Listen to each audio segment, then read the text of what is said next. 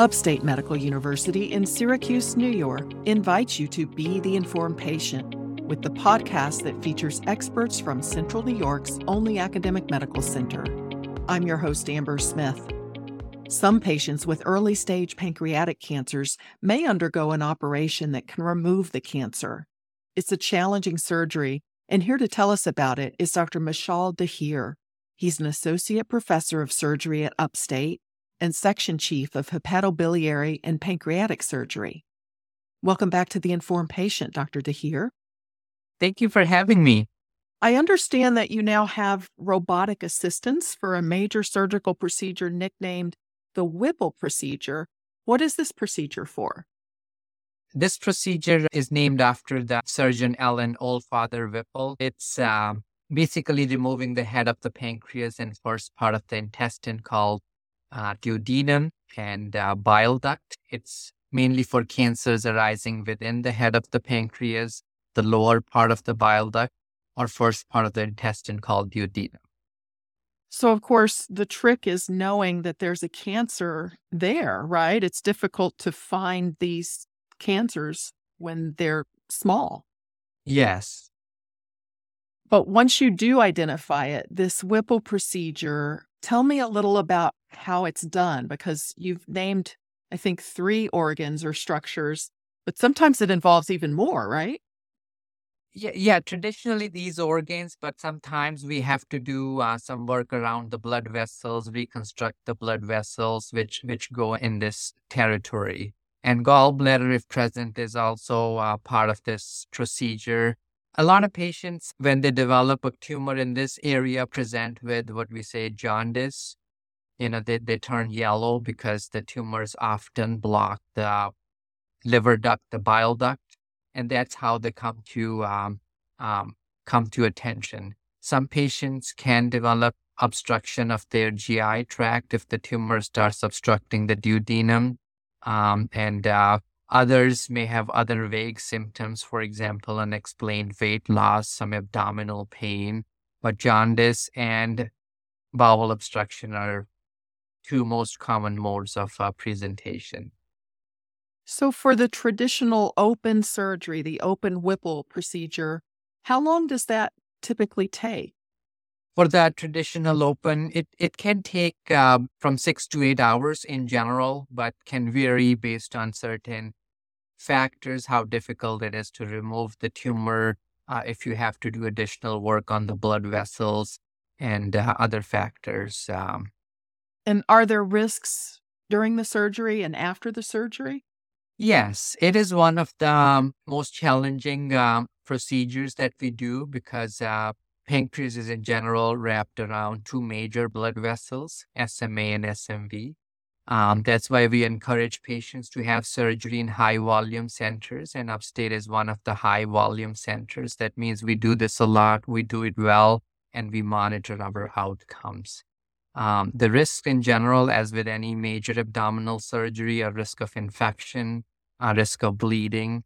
But two particular risks which we talk to patients about are the risks of pancreas leak. There you connect the pancreas to the bowel and sleepy stomach. That means the stomach just doesn't pump very well, which is in general a temporary problem and goes away in four to six weeks.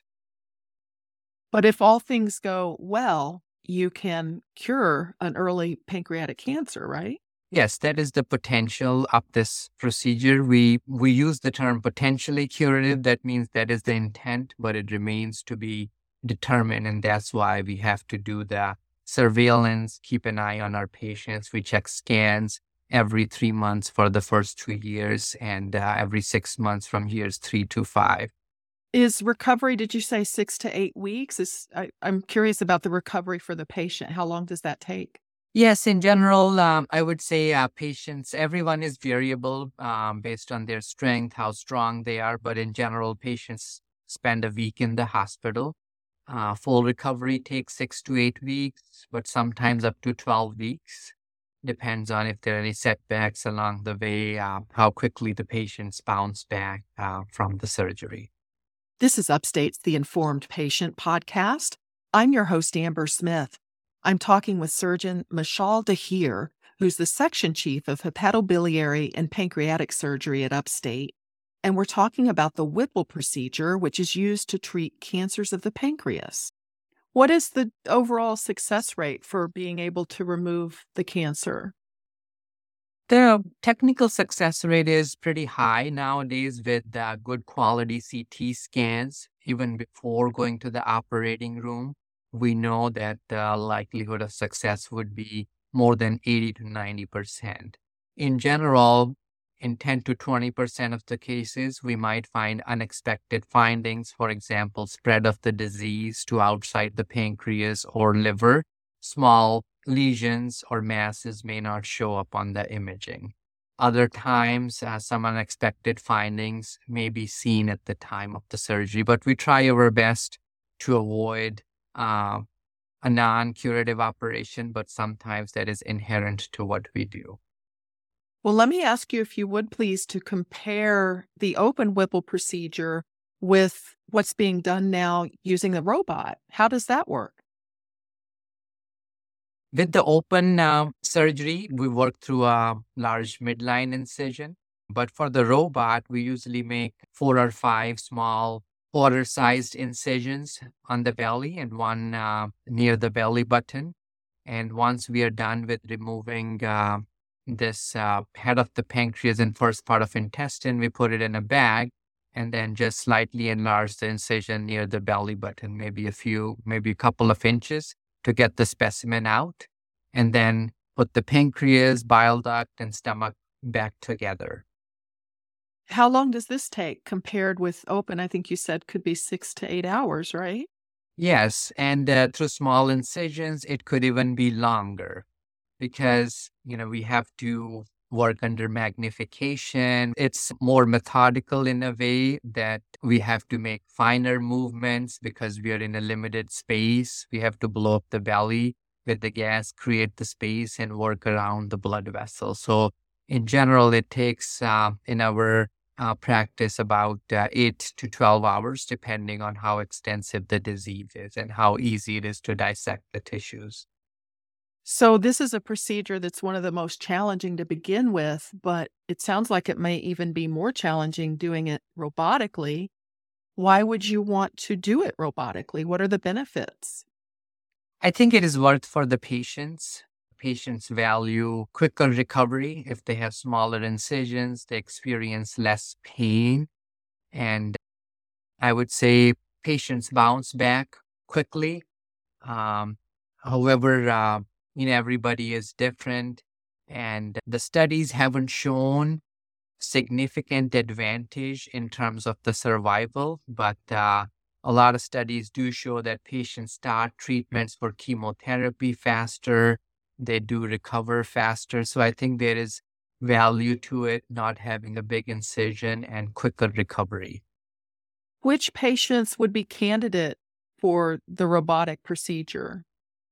The patients uh, have to have smaller tumors, you know, away from the blood vessels because when we're working on the blood vessels, it's good to be there with your hands in terms of controlling the blood supply as there's potential uh, for bleeding.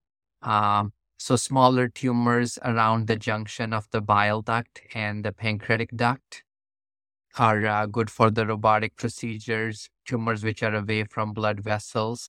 So uh, th- that's where we are offering robotic surgery in our practice. Do patients make the decision if they want open or robotic, or is that something that you tell them what what will work? I think it's a collaborative um, decision. Ultimately, uh, uh, we discuss both uh, with with the patients if they are candidates, and I think it is unusual for patients to choose open over uh, over robotic. Um, but yeah, uh, most of the times, we offer this open based on uh, the challenges posed by the tumor itself. But uh, for patients who are candidates, uh, they are uh, readily agreeable to um, getting this done robotic. Dr. Dhir, thank you so much for making time to tell us about the robotic Whipple procedure. My pleasure. Thank you so much for having me.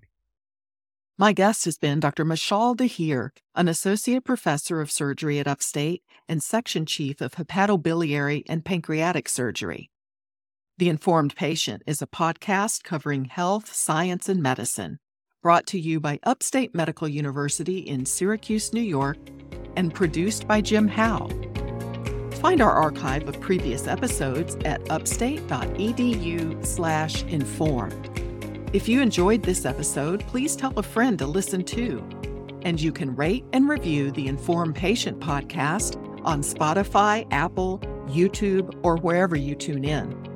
This is your host, Amber Smith, thanking you for listening.